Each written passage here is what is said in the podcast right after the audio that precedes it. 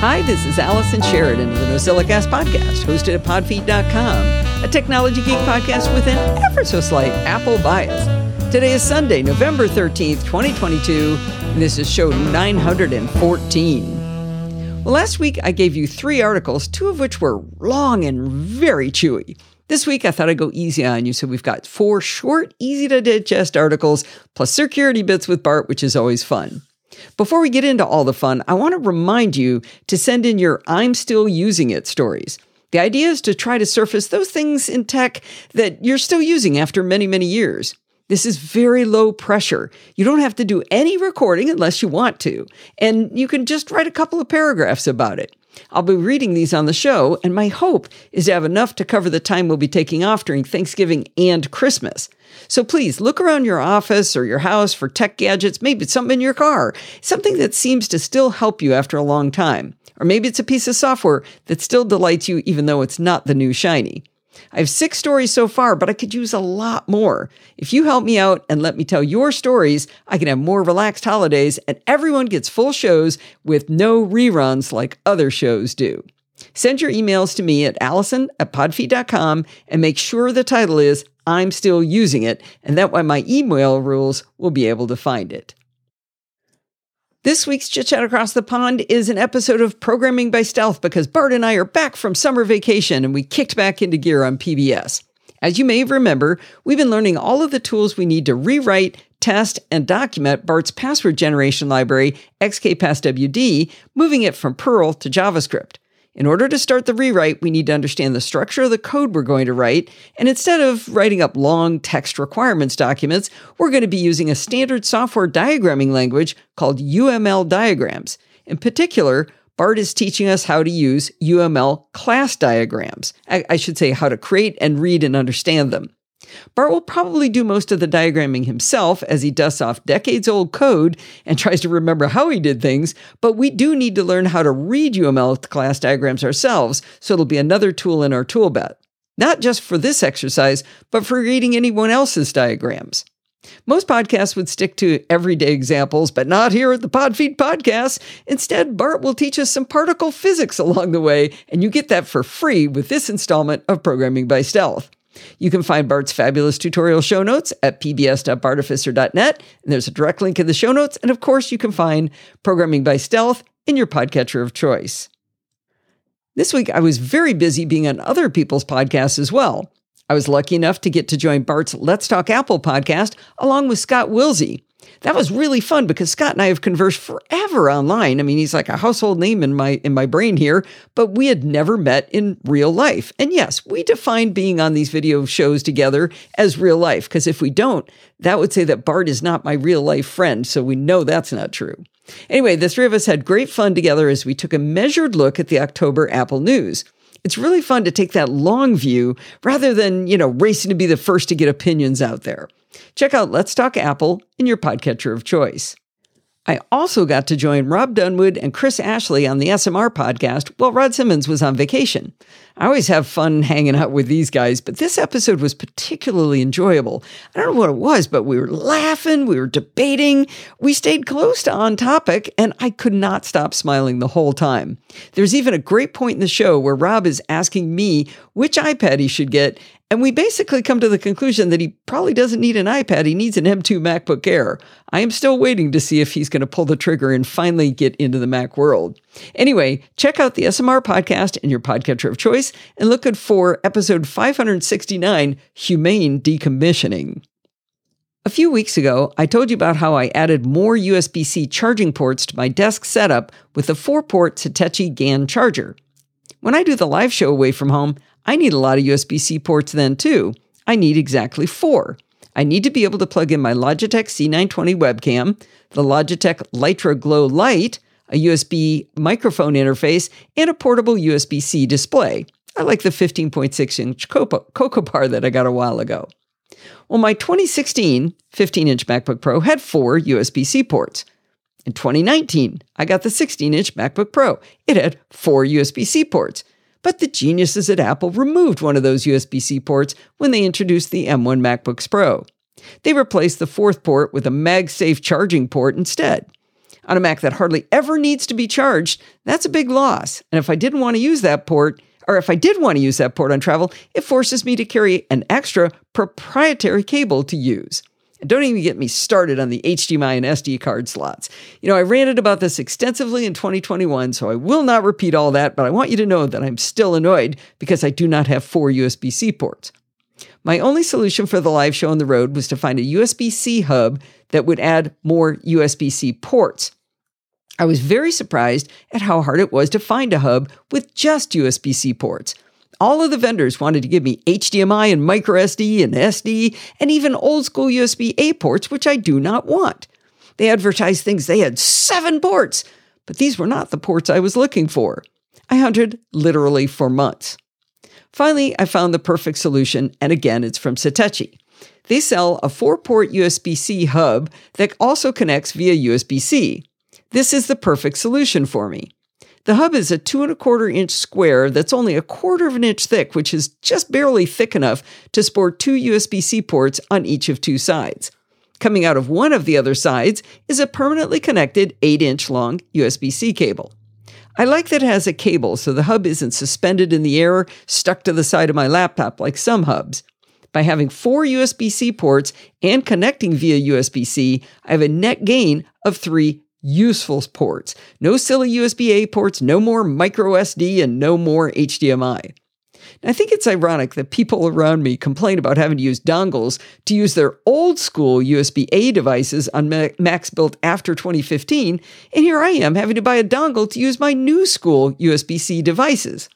The four port USB C hub from Satechi was $80 when I bought it, but now it's down to $40. Even if you don't need it today, you may very well need it someday in the future. I bought mine directly from Satechi, but you can also find it on Amazon for the same $40. I don't know why there aren't more USB C hubs like this, but Satechi keeps coming through for me.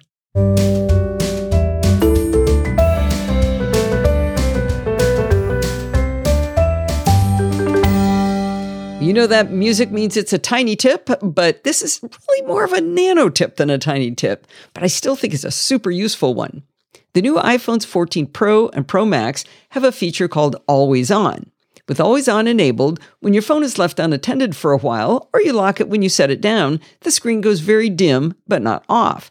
You can clearly still see the time at the top and any widgets you've enabled. I have the date and the UV index showing on mine. The UV index is something I watch regularly, so I know whether I need sunscreen for my next long distance walk. You can also see your notifications on the always on dimmed screen if you've chosen to enable that feature. Now, most people are not reporting that this always on screen is causing any battery problems, no, no significant depletion. But I know people find things like this worrisome. If you want to, you can turn it off by going into Settings, Display and Brightness, and toggling off the always on switch. But my nano tip is that you can have your cake and eat it too. If you like always on, but you want to save battery under certain circumstances, simply flip your phone over. Lay it face down instead of face up. The display will go completely dark when you do that. You have temporarily stopped always on, but you can have it back by simply flipping the phone face up again. According to Apple's support article explaining the always on feature, they explain that the, the display also goes completely dark under these circumstances. If you put your iPhone in your pocket or a bag, it'll turn off. Basically, I think if the screen is dark is what they're telling you. If you turn on a sleep focus, it will do, it'll go dark as well. Low power mode will turn it off. You if you connect your phone to CarPlay, it'll also turn off always on. If you're using continuity camera, the new feature in Ventura that allows you to use your phone as a webcam, it'll turn it off. If you haven't used your phone for a while, your, your iPhone starts to learn your activity patterns and it turns the display off and on accordingly, including if you set up an alarm or a sleep schedule. Finally, if your iPhone detects that you moved away from it with a paired Apple Watch, Always on display will turn on when your Apple Watch is close to your iPhone and turn it off when you get far away. I hope this nano tip lets you enjoy the always on display now that you know you can save battery when you want to. I don't think it's the worst idea in the world to flip our phones face down when we're in social situations, so maybe that's a win win. The reviews and explanations I've been doing lately have been pretty meaty, like I said, so it's time for me to give you something completely frivolous. I think you need a Scoot drone to play with inside your house. The Scoot isn't the only drone like this available on the market, but this particular model has a few more tricks than others we've bought.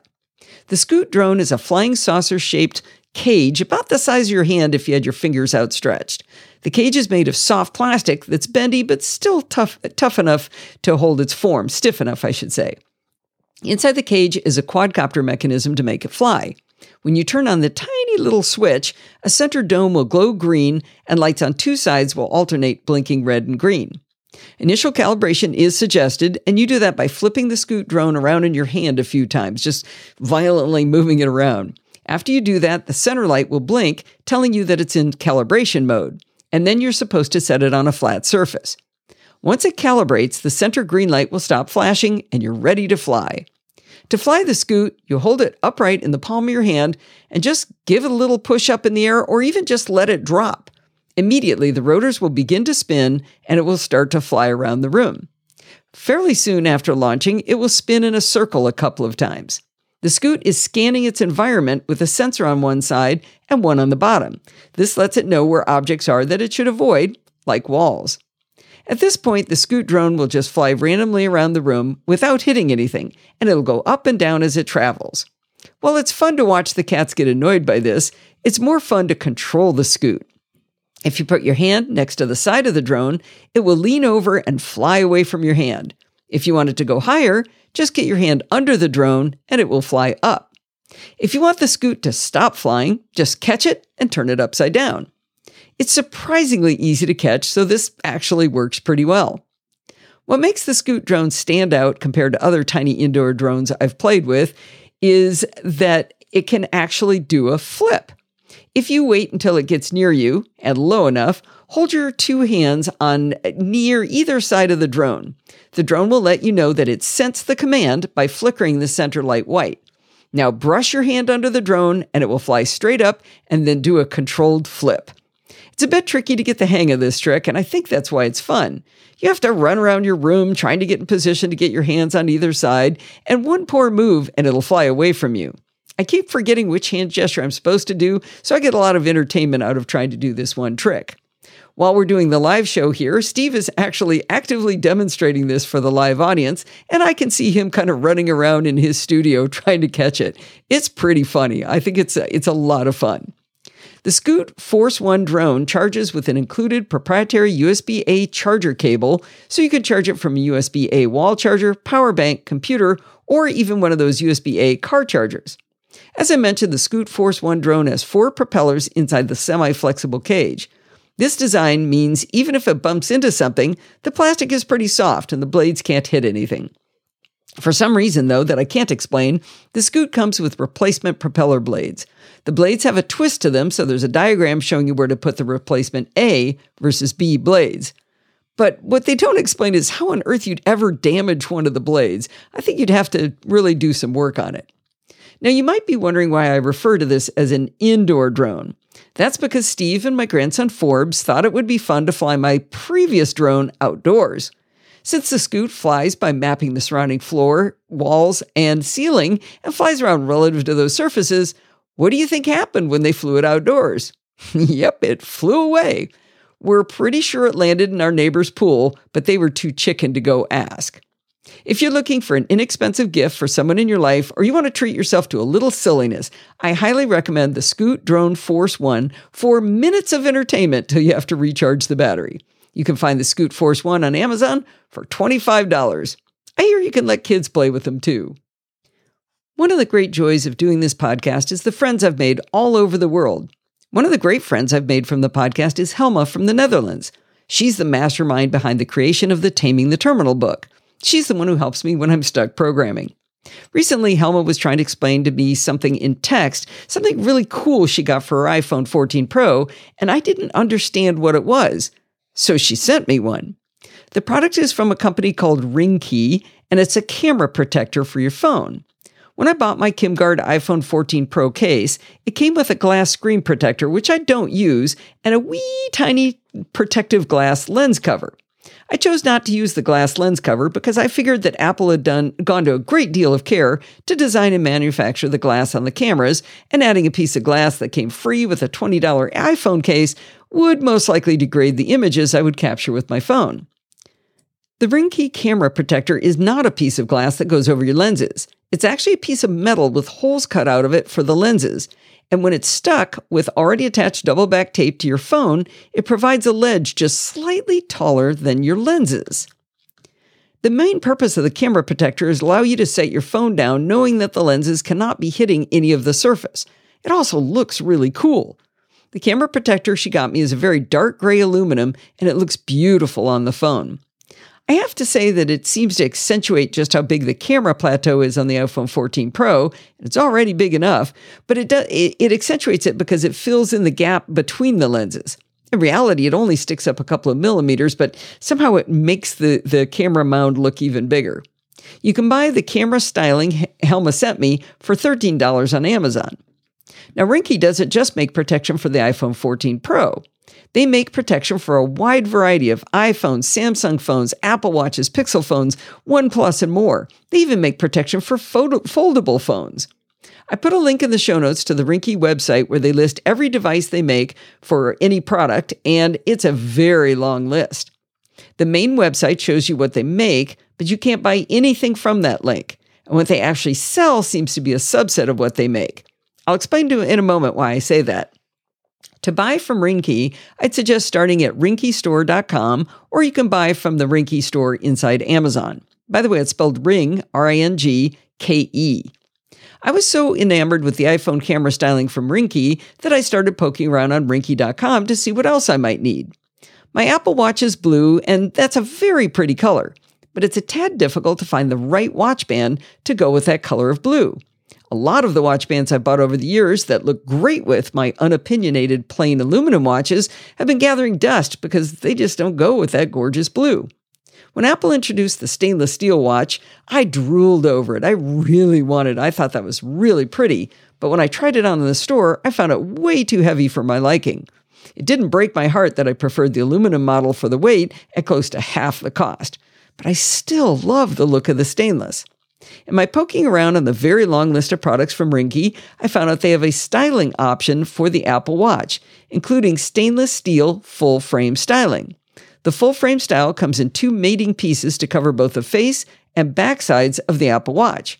The frame has cutouts for the button and digital crown and leaves the face of the watch open. The back piece is designed to allow you to charge the watch, which would be a silly oversight if it didn't. Now, I was a little worried that since it's actually stainless steel, it might add a lot of weight to my watch, but I checked the specs and the new bezel is thin enough that it doesn't add significant weight. I hopped over to Amazon and I bought the, st- the stylus stainless steel frame for my Apple Watch Series 7 41 millimeter Apple Watch for a grand sum of $19. Since the Series 7 and 8 are the same size, this would fit on either model. It's also available at the Ringke store at a link I put in the show notes. When the stainless steel frame arrived, I was originally disappointed. Remember when I said that everything on the Ringke website isn't available on the Ringke store or Amazon? Turns out they don't actually sell the full frame two piece styling that I just finished describing to you. What I had purchased was just the front bezel styling. Now, my fear was that it would look stupid to have my watch be stainless on the top half and the lower half blue. As it turns out, it's not really noticeable at all. From my vantage point, I pretty much only see the stainless steel with a blue digital crown, and it looks beautiful. If someone got close to me enough to me to peer at the side of my watch, they could definitely see that it's not a full stainless watch. But let's face it, it's really all about how it looks to me. The Ringke front bezel styling attaches to the watch with four tiny pieces of very thin double back tape that are already secured to the bezel. They provided little tabs sticking out, so it's easy to peel off the top layer to expose the sticky part. You pop it on the watch, and you're done. They also included a sheet with four more custom cut pieces of tape. They said that repeated removal would make it less li- likely to stick, and I presume that's why you might want a second set of tapes. My plan is to keep it on for a long time if it agrees to stick with me. I've decided to discontinue showering with my watch just in case that would degrade the stickiness. The bottom line is that for only $19, I feel like I have a brand new watch. I can wear all of my bands again, and I have the stainless look I've always envied, but without the weight. It doesn't look exactly like a stainless steel watch, but it makes me really happy. Check out the Ringke store for fun ideas to make your devices feel new again or to protect them from harm. Last week, I told you that if you're feeling the pinch of inflation and energy prices and all that, that you shouldn't be contributing to the show. But if you're not in that position and you could afford to, it would really make a big difference to me if you could go to patreon.com. Wait, no, go to podfeet.com slash Patreon and sign up to become a patron of the Podfeet podcast. It helps pay the bills and it's not inexpensive to run this show, so I'd really appreciate it if you'd show your support.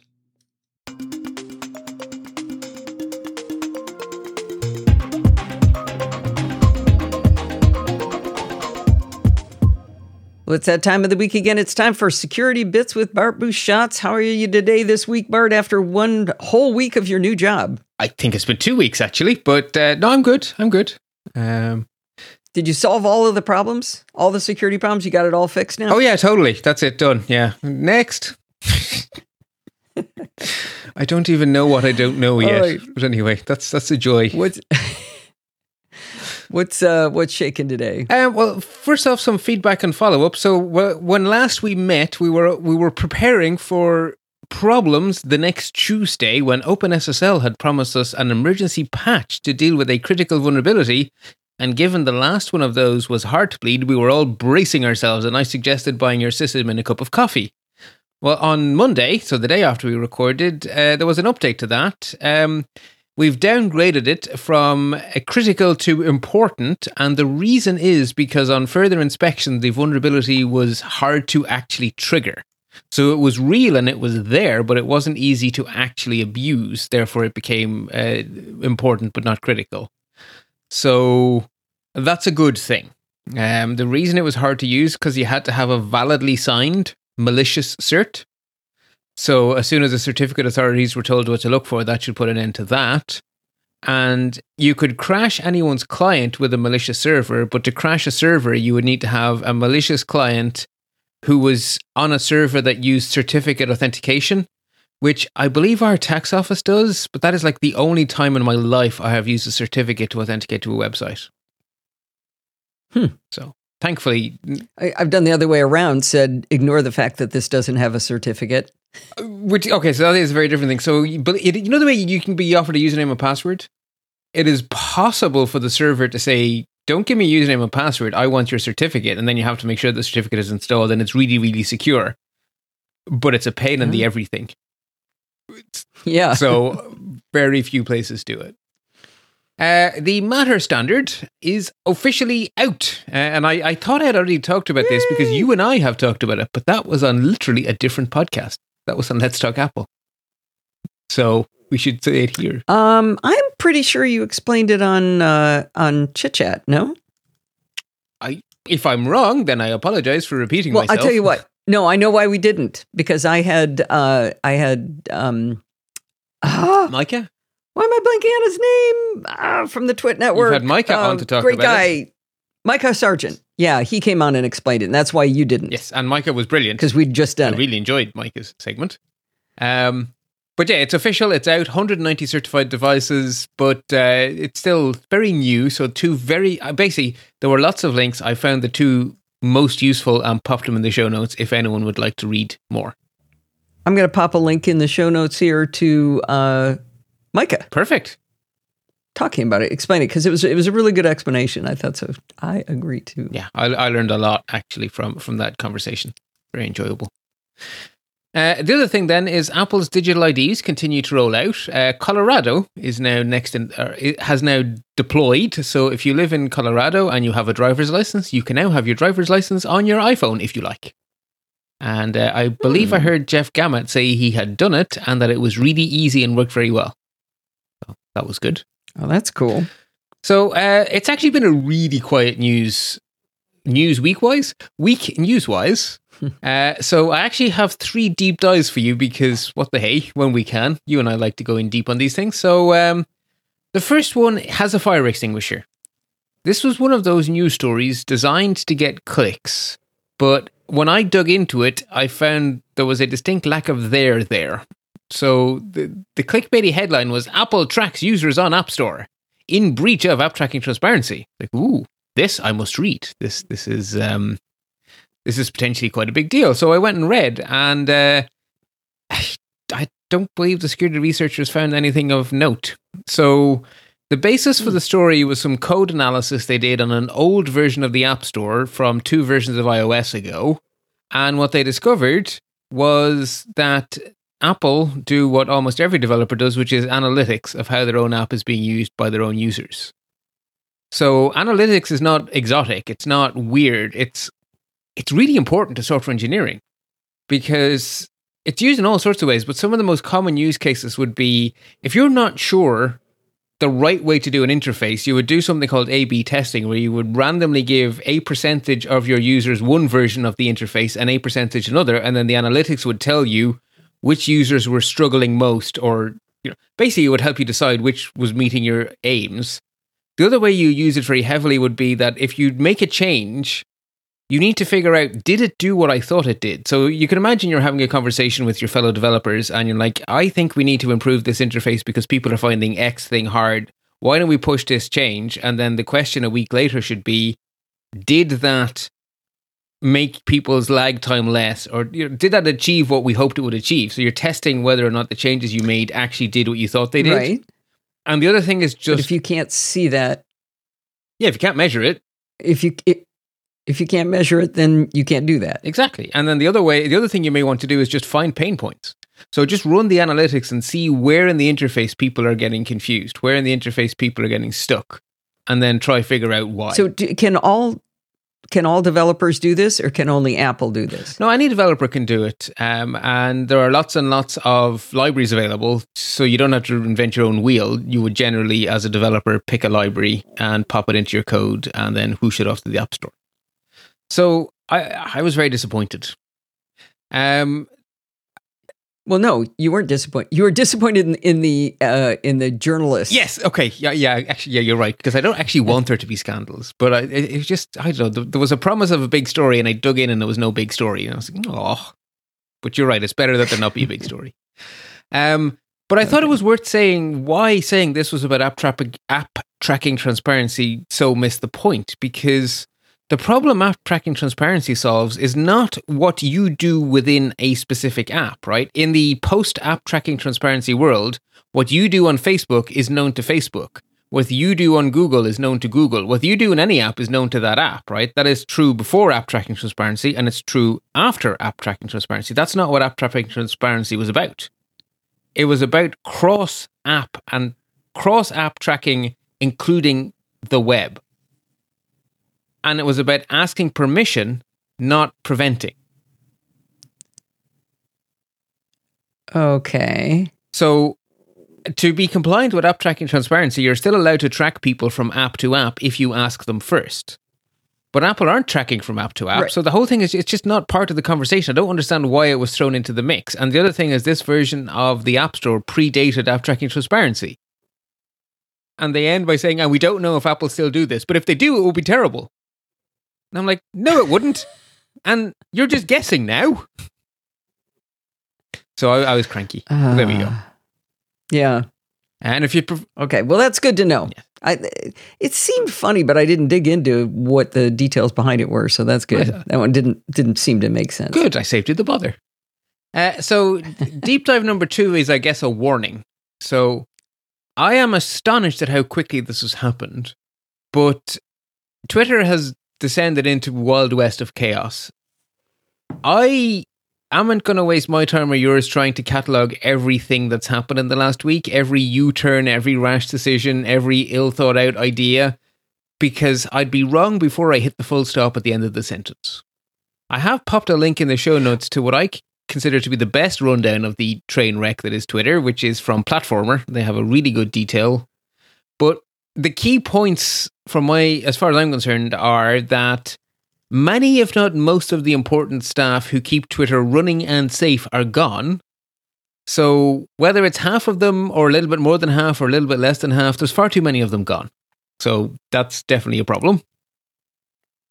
But eh, th- there is one thing we are going to say here and you didn't put it in, but I'll go. Mhm. I'll go back and put it in, like we said we were going to. Um, our palate cleanser will be what I think is the funniest, Oh, sugar. the funniest one that happened on Twitter. I do. Yeah, sorry, I, I did mean to put that in, but it wasn't in. Uh, yes, sorry about that. My bad.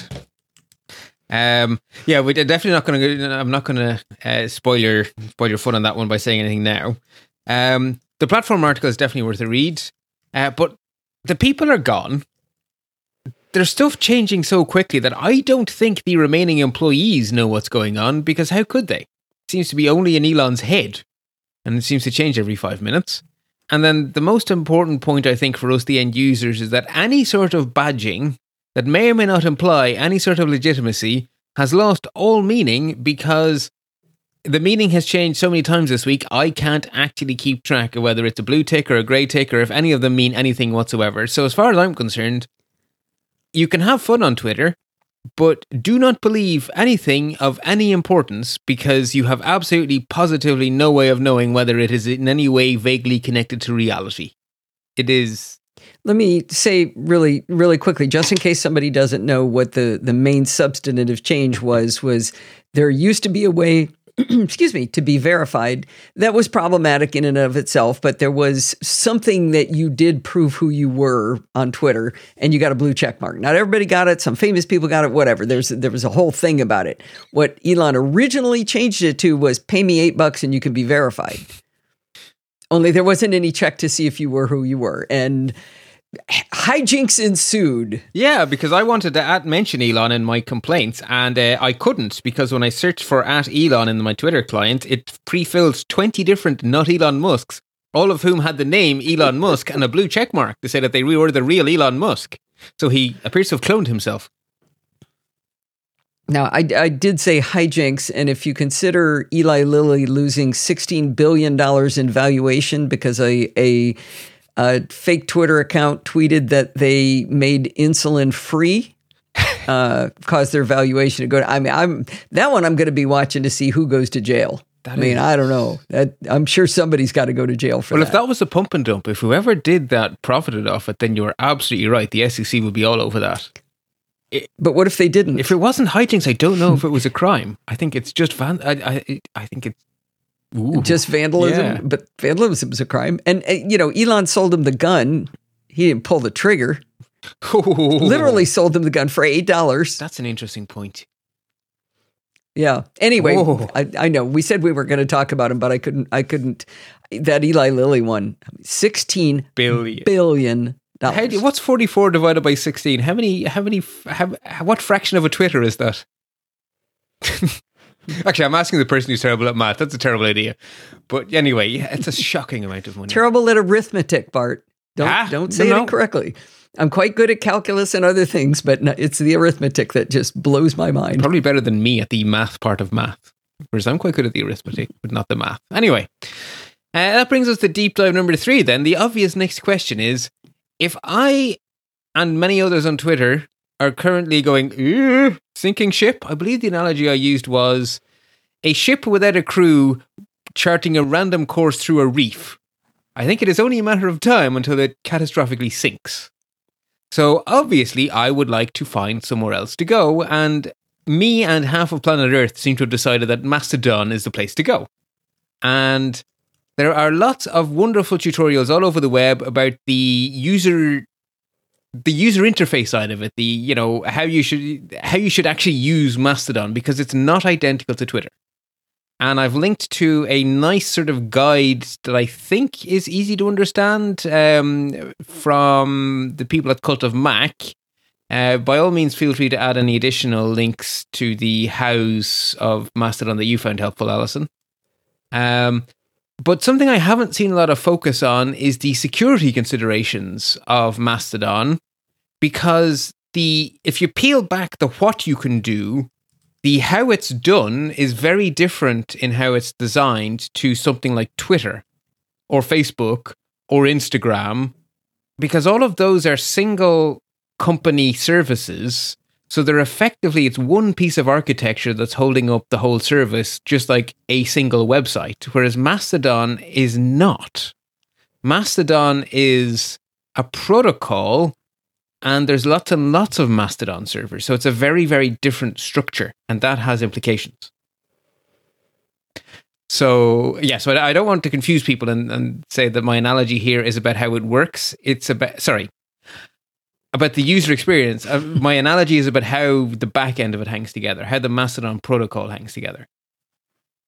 Let me say one thing. It is not possible to have a conversation about anything about Mastodon without confusing one, both, or all of the parties involved. There is not a conversation. I was teaching Steve how to use it, and I said, okay, the only way we're going to do this is if when you yell, this is weird, I get to say, yes. And we fair. move on. It's not my fault if you don't understand it. it's weird. That's a fantastic way to go into a conversation. I like that. So, Mastodon is a protocol, not a service. That's probably the first thing to say. And there's lots of ways you can use that protocol. Um, and I guess I should give a context for how I've been using it, just so that you know where my head is at. Um, so I've I wanted a replacement for Twitter, so I've been choosing to use the subset of features that are possible on Mastodon to be fake Twitter. So I am picking people to follow, viewing what they do, and viewing my mentions, and that is all I am doing. So there are two tabs on my app, one for the people I follow and one for mentions, and that's all I'm doing and that is my choice to use Mastodon like that. Uh, but there are other things you can do. Particularly, you can sort of follow communities on Mastodon because there are multiple servers. But anyway, I'm well, getting ahead of myself. No, no, you can't follow communities. You can follow a community. mm, well, technically, yeah, Bart and I've talked about this at length before we started talking. When you when you choose a Mastodon server, you are choosing a group of people of hopefully common interest that you might find interesting to talk to. So when I was showing Steve how to use it, I suggested he join Astrodon, which is filled with people talking about astronomy, and that's his one of his passions. So that's where he joined. Um, you can join funny ones, you can join whatever, but you only join one, which is kind of the weird part. So you're not a member of a bunch of servers. You have to choose a server to be a member of, and you can leave that server. It's everything's portable. You could leave, and everybody's all your followers will stay connected to you. But you're only in one server at a time. And you can also choose to completely ignore everyone else on your server. Yeah, Bart has figured out a way how to do that, and I find that very confusing because that's kind of the point of Mastodon is discovery and finding people talking about something that's interesting. But Bart is choosing to do it to look at Twitter people he's following, never looking at what's trending, never following hashtags, uh, not so he's he's not getting the Mastodon experience. He has carved out the piece that makes it like a small piece of Twitter. I'm going to very slightly push back and say Mastodon allows many experiences, and I've chosen a different one to what you have. But anyway, that's quibbling. Yeah, yeah, but I'm but I'm just saying it, it is. You've chosen a subset of Twitter to reflect over on a subset of Mastodon. That is actually fair. a lot of people yeah. follow trending topics. That is fair. They follow hashtags. Yeah, which I never have. I, yeah, I've yeah, I've always started with the real world and then followed people I care about in the real world. Yeah, I don't know how you'll discover anybody new. Oh, at mentions. Because you only follow it's you. You've put yourself in a box. Well, no, because so I, I, I have great respect for the opinions of people like John Gruber. So the re, the way I discover people is John Gruber introduces me to them. I follow John. John retweets things. Therefore, I learn about people. So I'm sort of taking the concierge approach. Hmm. Yeah, as I say, different horse. okay. The point is, these tools are flexible.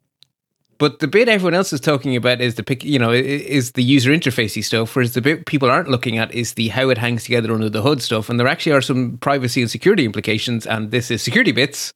So that's the bit I'm trying to that, that I would like to talk about since I don't hear others talking about it that's that's a long setup for where we're trying to get to. So Mastodon is a protocol, and under the hood, it sounds complicated because we use very fancy words like Fediverse, which I think they made up. I am familiar with Federation as a concept, but Fediverse? I've heard of universes, I've heard of federations. What the heck is a Fediverse? Anyway, I, I think they made it up. But we actually already have a service we use every day that is built on a protocol with the same architecture as Mastodon's protocol. So the Mastodon protocol allows you to publish short posts and to subscribe to the posts made by others. To use the protocol, you need an account on a server, and then you can publish your post to the world, and you can subscribe to anyone's posts from any other server. So because it's a publishing platform, it's a bit different to email because anyone on the planet Earth can read your toots. By the way, they call it toots instead of tweets now, people, if you're confused by that word. Um, uh, just like you can read the global Twitter feed without being logged in. So you could actually just wander around from server to server reading everyone's toots. I don't think anyone does that, but you could. Um, so email is a protocol that allows you to send messages to each other and you use an email account on a server and then you can exchange messages with anyone else with an email account on any other email server. To get Mastodon, you pick a server, you sign up, and then you can send, you can interact with people on any other Mastodon server. Your email address is username at server. Your Mastodon address is username at server. It's actually at username at server, but same Yeah, thing. exactly. So the point is the server is already in there, just like it is with email. So with your email, you may or may not realize it, but you actually place a great amount of trust in the server that your email is on. The administrators of your email server ha- can control what emails flow in and out of your account. They can choose to block emails. They can choose to scan those emails and profile you and sell you ads based on those emails. Google Gmail. Um, they can they can choose to do all sorts of nefarious things. You are actually trusting your email service provider quite a lot. And with the Mastodon protocol, the same is true. You are actually trusting your Mastodon server provider with your privacy and that they won't do nasty nefarious things because you're on their server. So they are they are physically in the mix here in a way that you just can't avoid. And that may initially initially sound, oh my goodness, that's a lot worse than Twitter or Facebook or whatever. But you are actually providing trusting Facebook and Twitter too, because they're operating a service that you're using. So you're again placing complete trust in those other providers. The difference is if you use Twitter, you can uh, the trust is definitely with Twitter. If you use Facebook, the trust is definitely with Facebook. If you use Mastodon, you get to choose who to trust, which is a luxury we didn't have before. So we haven't lost anything. What we've actually gained is the ability to choose who to trust if we want to, which is a nice difference. So How do you how do you know though uh, who you can trust? so I, I I've picked my server very carefully, and I may have spent about a month deciding on where to go because I was like, well, social media is a bit of a mess. I'm hoping Mastodon is the future, so maybe I should do this carefully. So when I went onto the Mastodon website a few weeks ago, I was offered a bunch of different filters for finding a server, and the filter that immediately caught my eye was the filter for server ownership, where you could choose to have it be a oh I can't remember the exact phrase used, but basically a not for profit. I'll tell you, it's public organization, public organization, or private individual. Mm. But that doesn't tell you whether the public organization is good or bad. Correct. So that is a filter that I then used. The other filter I was interested in was geographic location. Wait, which did you which did you choose? Uh, public. I, I wanted to be a public organization. And then the next filter Okay. that I cared about was the location because I want to be sure my my server is under the GDPR. So I wanted a public server in Europe. But that obviously doesn't give you the full answer, right? That is like a shortlisting method. So then I went to the about page of the different servers I was considering and I looked at their rules because each server Wait, how did you? Hang on.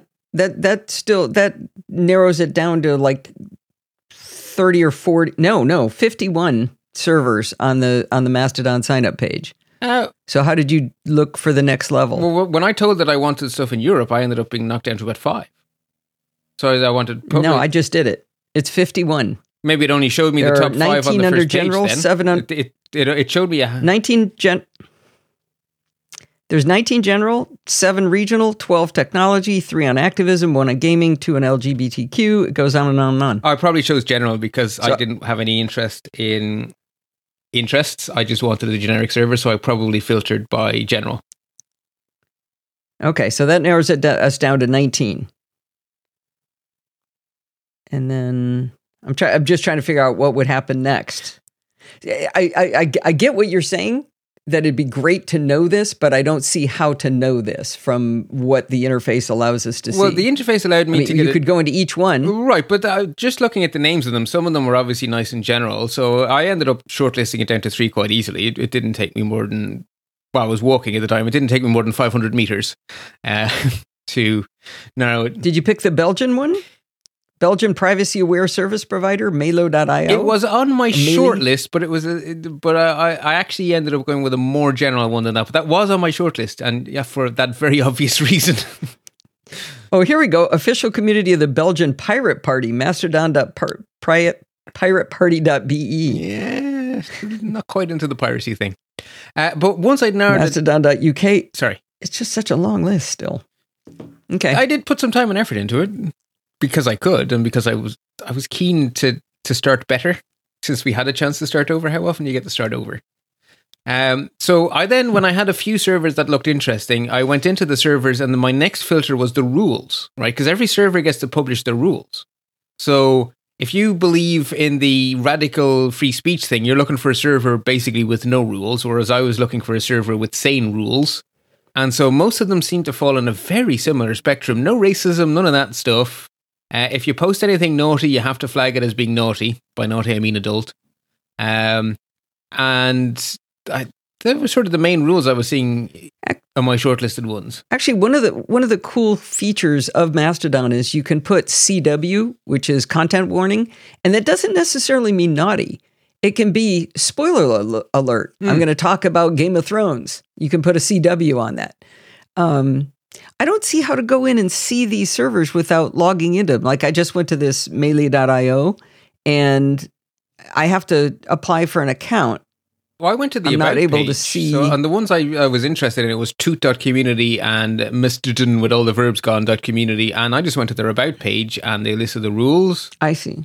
Um, and then I was particularly looking Okay. for in the about us how they're funded, which is why the Mastodon with no vowels got my eye because they're community funded. They're actually quite clear about where they're getting their money from. They state very clearly they don't sell the data. And they're in Germany and they actually give you the details of the server. So that sort of ticked my boxes. So I, as soon as I saw that and So so how are they funded? uh, community, so you can choose to, they list like Patreon and they list the different ways the community can join in. because Okay. it's slightly you know they're, they're obviously saying here's how we get our money by the way if you'd like to help here's how we get our money so to be honest i think i'm kind of happy where i am. It seems to be reliable. So i actually think i'm going to become a supporter because then i can feel even better about the security of the server and stuff that you know it, it has a future. Because it has to be financially viable. Well it doesn't have to because like you said there's a mechanism to move your account which is a cool feature of the protocol. So if you get all stressed about picking your server and you get it wrong move. Yeah, the fact that you can move and keep your followers is cool. Mm. Um, I'm I'm still paralyzed on the the server choice from not the security standpoint, but from the standpoint of uh, where am I going to get my discovery? Like I would, I originally looked at something called uh, Mastodon dot, or what technology. It was just a general technology one, but the guy running the server before the Twitter started to burn to the ground. Uh, he posted that he had some family emergencies, uh, a health issue in the family, and he's been unable to keep up with it, and it's just killing him, and he's got to shut it down. Jeebus. So the one that would be the obvious one, I want generic technology. That would be really fun to me. Um, but that doesn't exist. I don't want just an Apple one. I would like a more generic one. I'm on uh, chaos.social and I don't even know what that is. I just picked it at some point. So my discovery is has been really random. Like I, I saw, I posted something and a guy uh, who was not following me saw what I posted because he was seeing everything in that, that uh, server. And I looked at his his uh, his Mastodon profile, and his face was that that guy in um, uh, oh shoot, the guy wearing the Edgar face. You got on an Edgar suit. You know what I'm talking about from um, uh, uh, Will Smith. Okay, everybody's yelling into their things. Anyway, it was a very funny scene and a very funny mo- part of a movie, and I, I I followed him based on that. And now we're now we're friends on Mas- Mastodon. So finding the random connections to people that just tickle your fancy that's that's kind of what you get out of being in a random place like where I am. Cool. Uh, one of the th- I don't think that was a good ad. I, I don't I don't know. It sounds very like Twitter to me. Just random chaos that's somehow fun. Um, one other thing I did actually want to, to point out is that because there is no because it's not one organization providing one service, but because it's like a protocol like email, there is no central authority. There is no report it to Mastodon. And that is the swings and a roundabout. Men in. Black. Ah, okay. Men in you. Black. Sorry. Pretend there were no sequels to that amazing movie, and then you will be very happy because it is an amazing movie. Oh, I loved all of them. Really? Bought 'em. Loved them. Yeah. I don't remember the second one, but I remember the Anyway, I third one keep- made me cranky. I loved him. Okay. Anyway, I keep interrupting you trying to make your point. Sorry about that. Well, no, I mean, it's hey, it's what we're all talking about, right? And that's kind of why we're doing a deep dive. So, uh, one of the things there is no central report it to Mastodon, which means there's no organization to do what Elon is failing to do and have a verified by thing. Which I was initially thinking, oh my god, that's terrible. But then the European Union did something that opened my eyes to a whole different concept of verification. So the EU have created a server. Uh, the address is in the show notes, but basically it's on their domain for the Parliament, and they are. It is the official Mastodon for EU officials. So anyone with an account on that server, Hmm. just like anyone with an at whitehouse.gov email address, is an official EU person. So that is actually a way of having verification based on the server, which hadn't even occurred to me that that was a thing because Twitter is just this one server. So there's a Mhm. whole world opening up here that I hadn't even considered. So I thought that was fascinating. Um, and I, I And and keep in mind the way Bart chose his server by going through the um uh I forget what it's called like joinmastodon.com something or .org. Uh yeah it's joinmastodon.org where he looked at that list of servers. That is not the list of servers. That is the list of servers that they have chosen to put on their website to promote in some way. The number of servers is is probably 500 times as many as what are listed there. I could make a server right now. Yeah. we could have a Podfeet instance. Uh, Twit has a Podfeet uh, has a, Twit has a Twit instance, for example. And that actually might be a good place for me to hang out because that'd be a general technology place to go. I was kind of thinking you actually, yeah, I was sort of thinking that that would be an interesting one. Um, but yeah, so the, the, there is a lot of possibility here. So this protocol, by its open source nature and by its federated nature, is actually very interesting. So there's actually quite a lot of possibility here in the future. So I, for one, am going to be very interested to see how this develops. And if the outcome of Elon Musk buying Twitter is that Mastodon takes off and becomes as ubiquitous as email, I think we'll call that a win. Yeah, I don't have any belief that's going to happen personally. Um, I've been on Mastodon for a couple of years now, um, and it's just too weird. I think it's great that it exists. I think it's great people are flocking there. We can go have a place to hang out for a while until some. I, I'm hoping this is the catalyst for something big and good to show up that that is um, hopefully replaces Facebook too. I mean, I want the next big thing. And I want it not to be Twitter and not to be Facebook and not to be tracking you. And we'll we'll see whether that my dream can come true. But in the meantime, it's kind of an interesting exercise to go do it. But uh, everybody listening, go into Mastodon thinking, boy, this is weird because it's just going to take a while. But if you go back in time, think about what we thought about Twitter. Well, that's the stupidest idea I ever heard. What do you mean you can only write 140 characters? What's a tweet? That's a stupid word. Uh, in Mastodon, you toot and you don't retoot though. You boost. so the little double arrow thing, but and oddly, you can't boost and comment at the same time. Yeah, that got me because I You can only boost, or you can, you can star it. Yeah, I want to be able to have But my there's- two cents about something. They do need an equivalent Mm-hmm. of quote tweet because I, I want to be able to add value as well as well as just saying, "Here, folks, look at this." Yeah. Um, there may be a way to link to the message and write something. Well, that's what I'm In fact, doing. that's probably so. So I click the share button and say copy, and then I go new toot, and then I say my piece and paste in the link. Yeah. So it so it does exist. Yeah, it's Just a little. It's not right there on the button. That's all. Yeah, and I think the hard thing to remember is that when Twitter came out, there was no concept of at mentions. That was invented by the community. There was no concept of hashtags. That was invented by the community. So the Mastodon we have now may prove in time to be as naive as the Twitter we had on day one of Twitter. What do you mean by naive? As in, as as missing in the things that we now take for granted. If you take Twitter and Hmm. strip out all the stuff the community added, like Twitter on day one oh, like like ats and retweets. Yeah, and- exactly, exactly. so if you think Twitter on day one Yeah. compared to Twitter now, if Mastodon has a similar trajectory, it- I don't know, it has potential. I, I wouldn't bet. I wouldn't bet one or the other. But Eh, I'm intrigued. I don't know. It's it it's just really hard to wrap your head around. Let me give a perfect example. Bart and I have both put our our uh, Mastodon uh, addresses into the show notes. Mine is po- uh, at podfeet at chaos.social. His is at bar- bbusschots at mas- with no vowels dot social. So I click the link to his. We are not following each other yet. And when I click that, it says, with an account on Mastodon, you can follow Bart Busschots to receive their posts in your home feed. Since Mastodon is decentralized, you can use your existing account hosted by another Mastodon server or compatible platform if you don't have an account on this one. Do you want to do it on this server or a different server? I'm on a different server. So it says simply copy and paste this URL into the search bar of your favorite app or the web interface where you are signed in. So I can't click a button that says follow. I have to copy this weird link. And now I'm going to go into uh, mastodon.social and uh, somewhere on here I'm supposed to paste it in. So it's even something as easy as I just want to follow somebody is weird and harder. And I imagine that will sort itself out because that's an obvious pain point it's been there for a long time this way. You know, it, this is this is not a new uh, a new service. Yes, but it has just it's an open source project that has just had an influx of people who are well motivated to make it better. So I am not saying it is guaranteed to get better, but the possibility is definitely there. And unlike a closed system, energetic nerds with a bee in their bonnet have the ability to change this. So it could get better. Like you know, hey, I'm not promising anything, but I am intrigued.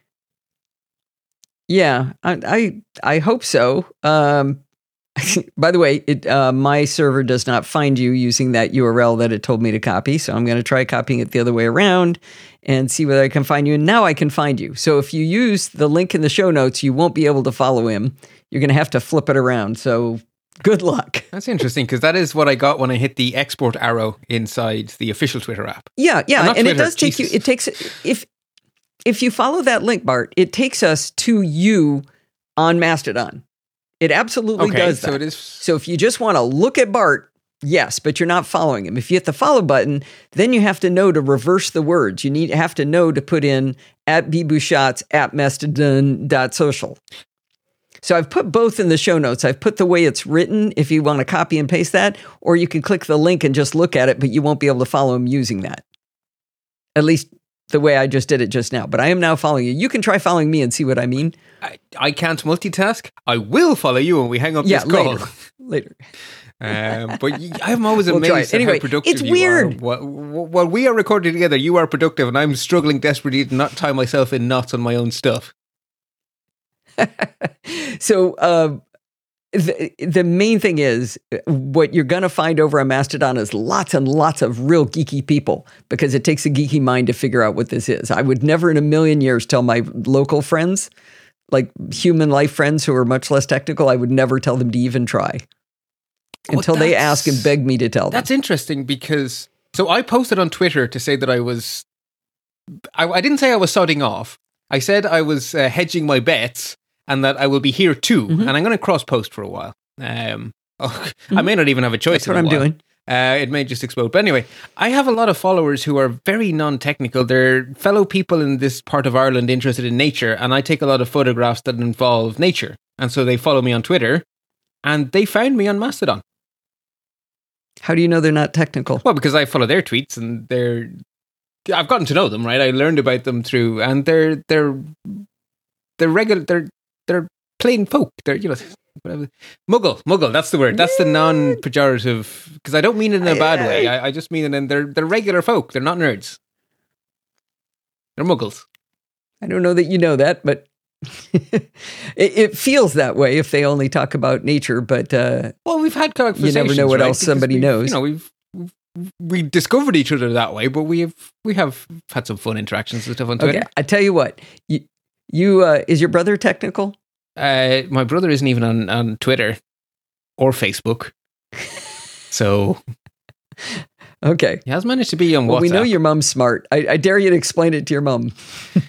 I think her answer would be, "Well, why would I want your to?" Dad doesn't count because he's real technical. Oh no. Well, anyway, we we shall see how it goes. I, I anyway, I'm certainly going to moving on. Yeah, I'm, I'm certainly going to tell people about it and see how I get on. I'll be curious to see how I get on. Yeah, Oh, I, I'm, I'm absolutely. I hope you're right, and I'm in there, and I'm playing around, and I'm throwing funny stuff in, and I, I am finding I'm finding stuff that's funny on Twitter and putting it in Mastodon. But you know, Whatever works. that's how it works, right? I, I'm sort of taking a glass 51% full approach. So I'm being hopeful and Yeah. optimistic, and I may be horribly disappointed, but hey, what have we got to lose? well, 4951 over on the Twitter side. Yeah. exactly. So, you know, we shall see. All right. Okay, so moving on to uh, ac- no, yes, action alerts, action alerts. Yeah. So it has been a busy time. So Google have patched their seventh zero day in Chrome. So patchy, patchy, patch, patch. Following on from the Seventh in 2022. yes, yes, that's that's in less than a year. That is in I don't know if that's a lot or a little, but it was in the notes.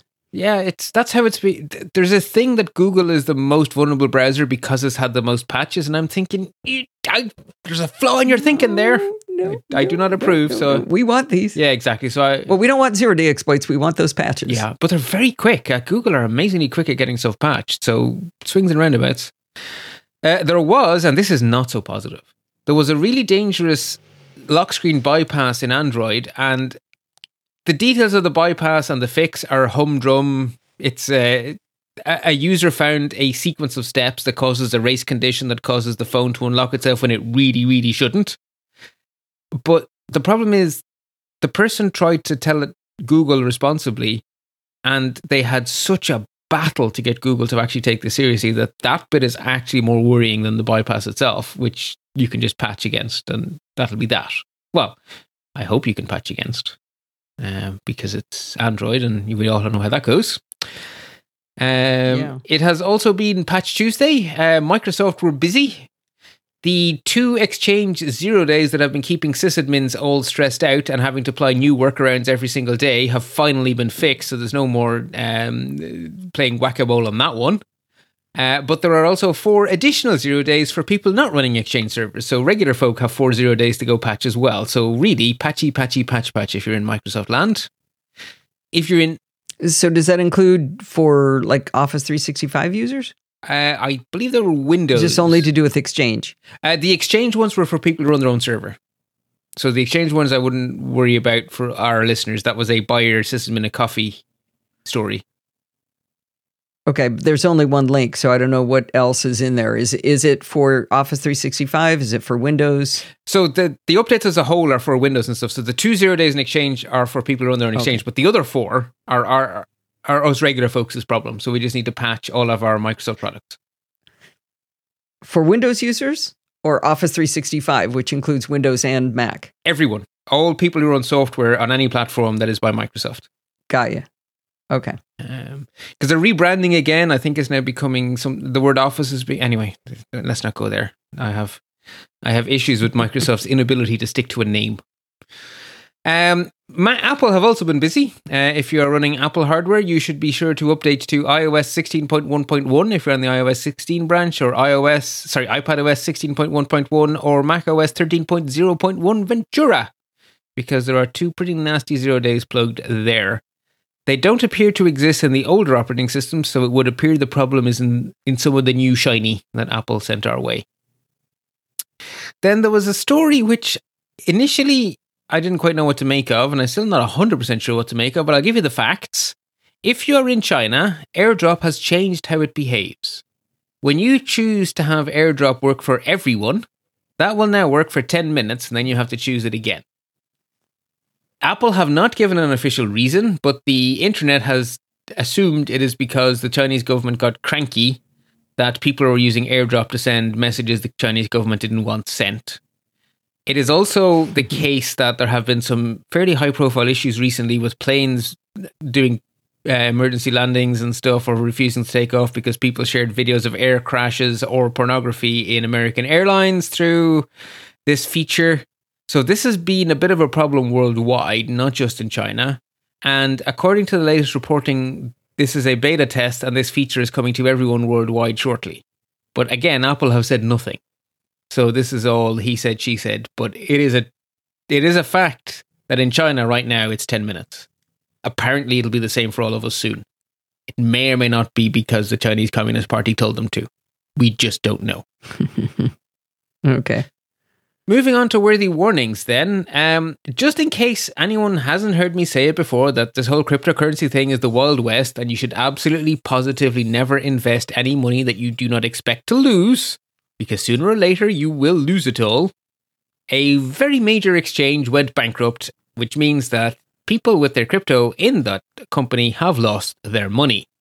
So it is dangerous. You could lose your shirt, frankly. So be careful. And then a story I think is a big deal, but unfortunately I can't tell you how big a deal. TransUnion have filed paperwork to say that there was a breach. We know that the breach contained financial information. What we do not know is quite. What is TransUnion? It's a mechanism for sending money. Particularly internationally, Okay. it's very heavily used by the immigrant community to send money home. Oh, okay. and we know it contained payment information and some really detailed identity stuff like passport numbers and driver's license numbers and stuff like that. What we don't know is how many people are caught up in this mess.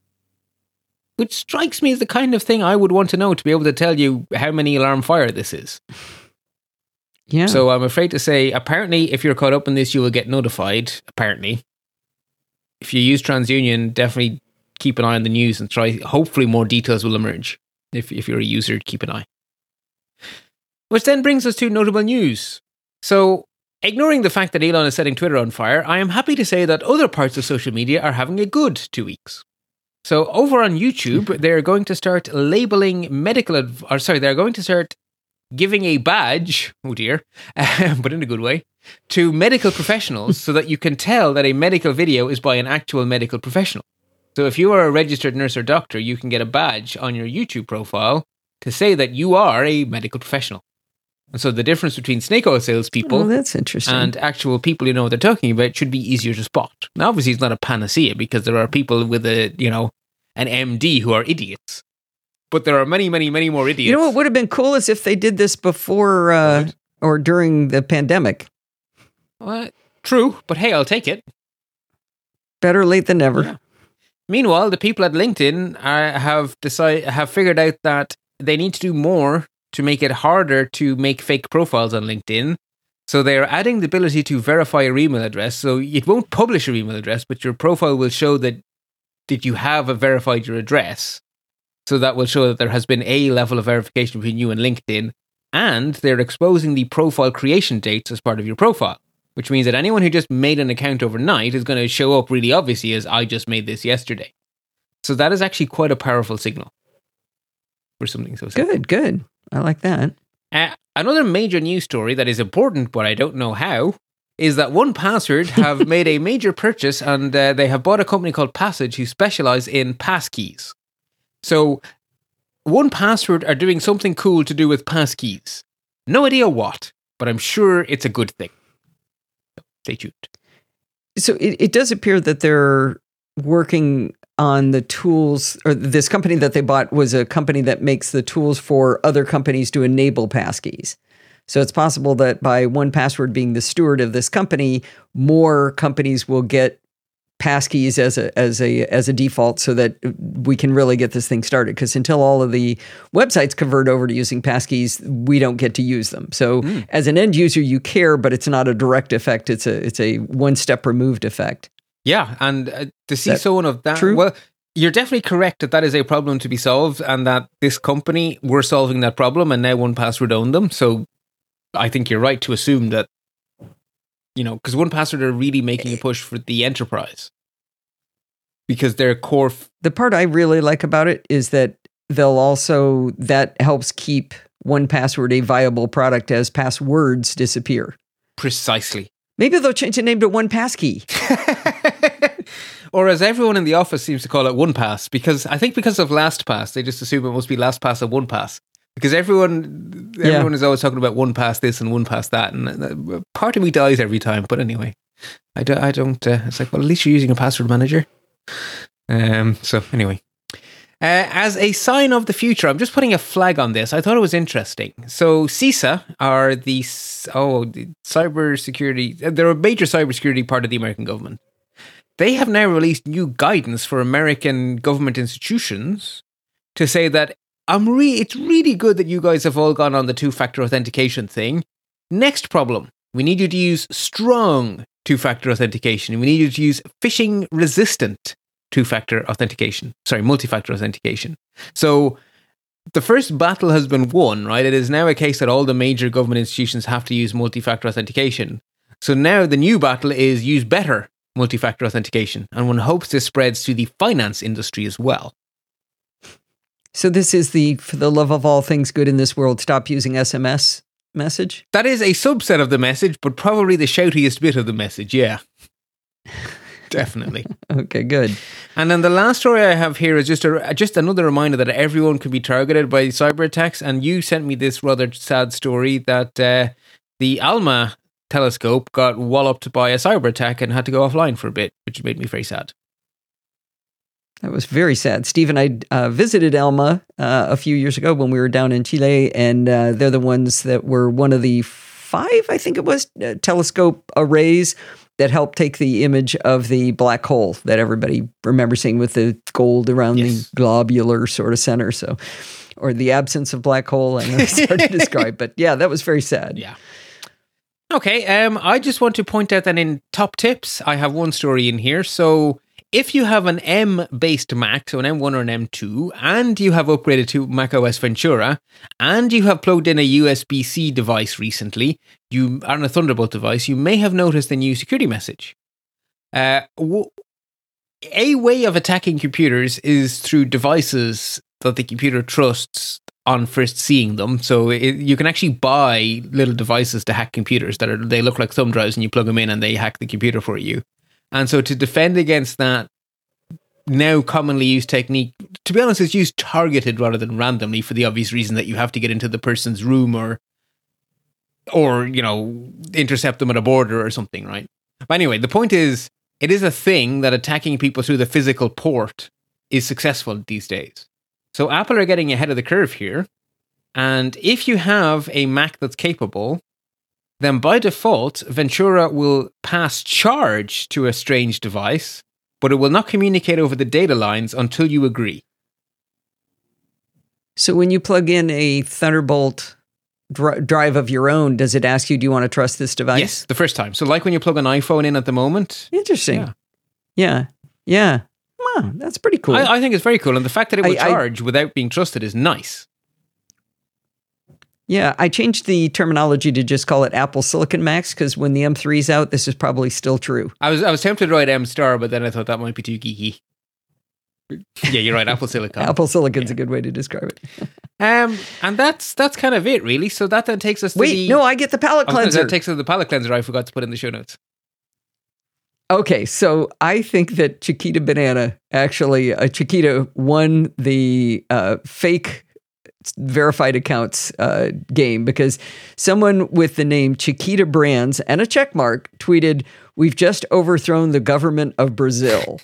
And Chiquita wrote back, We apologize to those who have been served a misleading message from a fake Chiquita account. We have not overthrown a government since 1954. I, I just I thought that was so good. And as you were saying it to me, I had just listened to a podcast about Banana Republic. So for me, it, it hit home double. And just Oh my gosh. yeah, it brings new new meaning to the phrase "banana republic." I love it. Uh, was, I just thought that was delightful. Own it. In fact, I need to follow Chiquita. They've they I've seen several tweets by them that have been pretty funny. Excellent. I wonder if they're on Mastodon. Good luck finding figuring that out. yeah, I think the way you'd find out is on their website if they're choosing to publish as it. Anyway, that is uh, all I got in my show notes, Allison. So, uh, unless there's anything else you want to add, I, I think we need to tell everyone to stay patched so they stay secure.